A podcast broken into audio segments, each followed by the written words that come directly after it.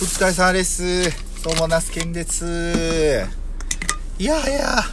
ちょっとまずコーヒーを入れさせていただこうと思います。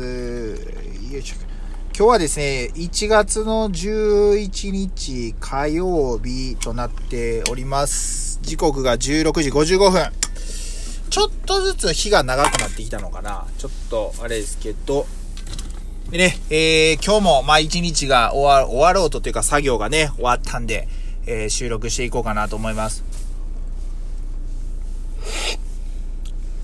はい。今日はね、えー、僕は、まあ、野菜農家として、まあ、あの、野菜を作っているわけなんですけども、今日は一日ですね、小松菜の収穫作業、残りね、もう本当にあと少しになってきたんですけども、今週うち、木曜日ぐらいでもう小松菜収穫も終わるかなというふうに思っております。で、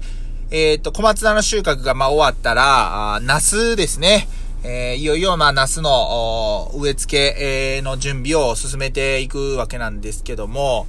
まあ農作業のことを、農作業をしながらですね、まあ普段いろんなことをまあ考えているわけなんです。まあ、ラジオを聞いたり、えーするときもあれば、ラジオを聞きながらなんか人の声はしてるんだけど、全然その人のことを聞い、その話を聞いとるわけではなく、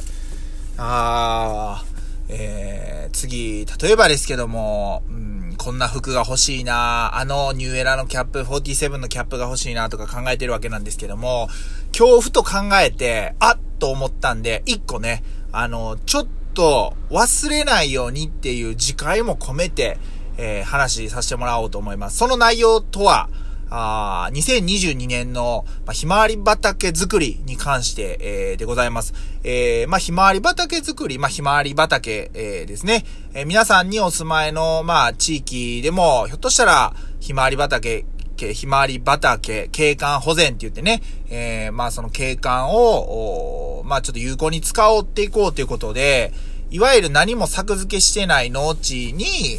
いわゆる景観保全のために、ひまわりとか、まあコスモスとかね、えーが一般的かなと思うんですけども、そういった、あまあ植物を作ることによって、ま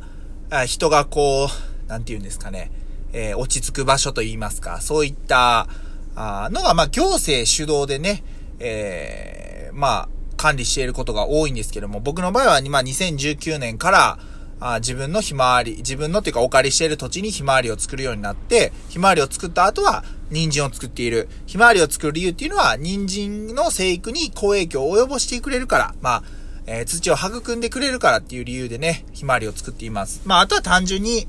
やっぱり、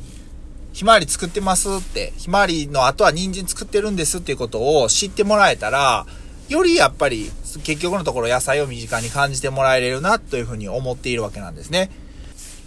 まあ、ありがたいことに、えっ、と、毎年その、まあ、畑に僕ずっとおって説明する、ことはもうできないので、えーまあ、その、いわゆるカフェとかにある看板のようなものにね、メッセージを書いて、えーこの後はひまわりをこう土に返して、えーまあ、返すっていうのもね、物を返すんじゃなくって、その、なんていうんですかね、還元するの返すですね。えー返して、えーまあ、に、その後、人参作りますっていうようなメッセージを書くと、大体のね、方が、まあ、インスタとか投稿されてる方が、この後は人参畑になるんだって知らなかった、すごい参考になったみたいなことをね、投稿してくれるんですけども、もうね、僕がそのひまわりで突き抜けるのであれば、もうこれはね、やっぱりそのメッセージ性っていうのはすごく大事だなというふうに考えております。で、メッセージボードっていうのも、言うてもメッセージボードの存在に気づく人もいれば気づかない人もいる。まあ、ちっちゃい文字で書いてるんで分かんにくいなと思うわけです。で、僕、その去年のね、多分配信のなんかで、絵本作りたいですっていうお話したと思うんですけど、そのね、絵本とひまわり畑のその、まあ言うたらメッセージ性えーっていうのを、もうなんかこううまいこと融合できひんかなって思ったら、そのひまわり畑に、その、絵本というか、僕その友人から、えーっとその、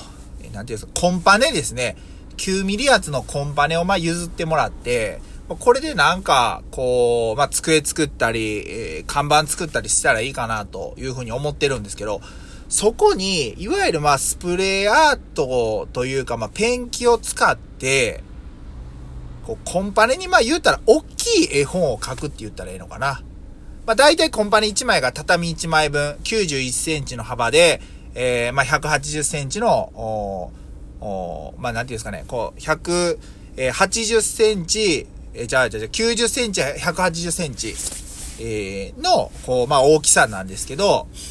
これを半分に切って、90センチ、90センチの正方形とかにして、で、まあ、その、なんて言うんですかね、えー、っと、コンパネに、要は絵の具でイラストを描いて、いわゆる、どういう思いでこのひまわり畑を作り始めたか。で、ひまわりが咲いた後はどういう風になっていくのかっていう、こう、一年を通したこの畑で起こるものことっていうのを、もうそのコンパネに絵の具を使って何枚か、まあ、例えばそのコンパネが4枚か5枚かわかんないですけど、使って、えー、まあ、ちょっと絵本チックにしようと。で、僕そのひまわり畑に、まあ、あの、単管パイプを打ち込んで、まあ、看板をね、えー、去年で行くと、どこでもドアみたいな感じのね、えー、要素を取り入れた、あまあ、ちょっとこう、フォトスポットになればいいかなっていうので、こう、そういう、まあ、単管パイプが打ち込んであるんですけども、そこにね、どうにかしてこう、そのコンパネをこう、めくっていけるような、なんかこう、仕掛けを作れないかと、いうふうに思っております。それをね、ふと、あ、こういう風な絵本の作り方いけるんちゃうかというふうに思ったわけでございます。うん。自分の好きなまあ DIY もできて、なおかつ絵本も作れて、そして、まあ言うたらそれも一つフォトスポットになるわけですよ。で、僕、まあ、あのー、好きでね、えー、野菜のキャラクターとか、あ絵を描くのが、まあ好きなんで、まあ、あのー、描こうと思って、こう書かされてると思うとなかなかあれなんですけども、書こうと思った時はなんかすごくアイディアが溢れてくるんですけども、そういうようなことをすれば自分の好きなことを本当うまいことを全部こう融合していって、いけたらいいんちゃう？か。な、掛け算っていうよりは、好きなことの掛け算っていうよりは融合ですね。で、ですれば、これ、より強いメッセージ性を生むんちゃうかなと思ったわけなんですよ。どうですかね？あ、まあ、アイディアと言いますか。ねこれ実現したら、まあ他、なんかね、今ね、ひまわり畑ってインスタグラムでよく見かけるのは、やっぱりそのピンク色の、いわゆるどこでもドアがあって、それをこう開けたら一面ひまわり畑みたいなのもありますし、あとは白いベンチ、ブランコが置いてあったりとかっていうのはあるんで、もうどこのひまわり畑の管理する人もやっぱり映えるスポットを狙ってるわけですよ。でも、僕最初映えるスポットを作ろうと思いましたけど、確かに。思いましたけど、でも、え、映えるスポットを作って、それで何がしたいのっていうことなんですよ。そこで止まっちゃってるなと思ったわけなんですよね。いわゆるその、すごい映える写真を撮って、あ、すごいここ良かったなで終わっちゃうじゃないですか。けど僕のそのコンパネを使った、いわゆるそのメッセージ性のある絵本をを作れば、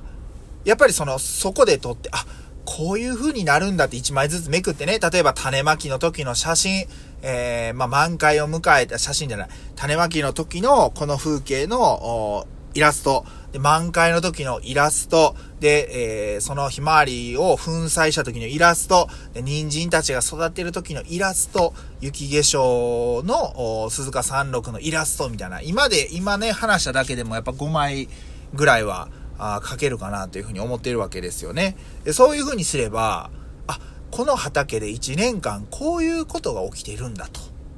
いうふうなことがわかるわけですよ。これをね、消費者っていうか見に来てもらった人に知ってもらえたら、もうこれはね、唯一無二になるなと思うわけですね。もう突き抜けれるんちゃうかなと思うわけです。あとはやるかやらないかやと思うんで、ちょっとね、これは、あ今年の一大プロジェクトというか、として、やろうって結構ね、自分でいい案思いついたなと思うわけですよ。やっぱり絵本要素も取り入れれるわけですよね。はい。うん。何も絵本っていうのは紙媒体だけじゃないと思うんで、まあ言うたら紙芝居とか、まあ、いろんな形、姿、形があっていいと思うんで、ちょそういうことをね、思いつきました。ってことで、えー、今年のひまわり畑はそういったあことを取り入れて、えー、やっていきたいなというふうに思いますんで、えー、ぜひ楽しみにしていただけたらなというふうに思います。あと、まあ今年もね、えー、っと、また時期を見て、ひまわり畑のオーナーさんを募集したいなと思うんですけど、まあね、うん。どうです？ひまわり畑のオーナーさん、また今年もなってくださる方いますかね？一口また3000円ぐらいで考えてるんですけども、まあよかったらまたね、あのオーナーさんになってもらえると嬉しいです。その時はまたね、ちゃんとお知らせしたいなと思うんで、よろしくお願いします。はい。ではでは、あ今日はこれにて収録配信終わりということで、最後まで聞いてくださってありがとうございました。明日12日水曜日は、えー、っとですね、人参洗って、で、まあ、その、僕の両親とかね、パートさんとかには小松菜の収穫を少しお願いして、僕はナスの、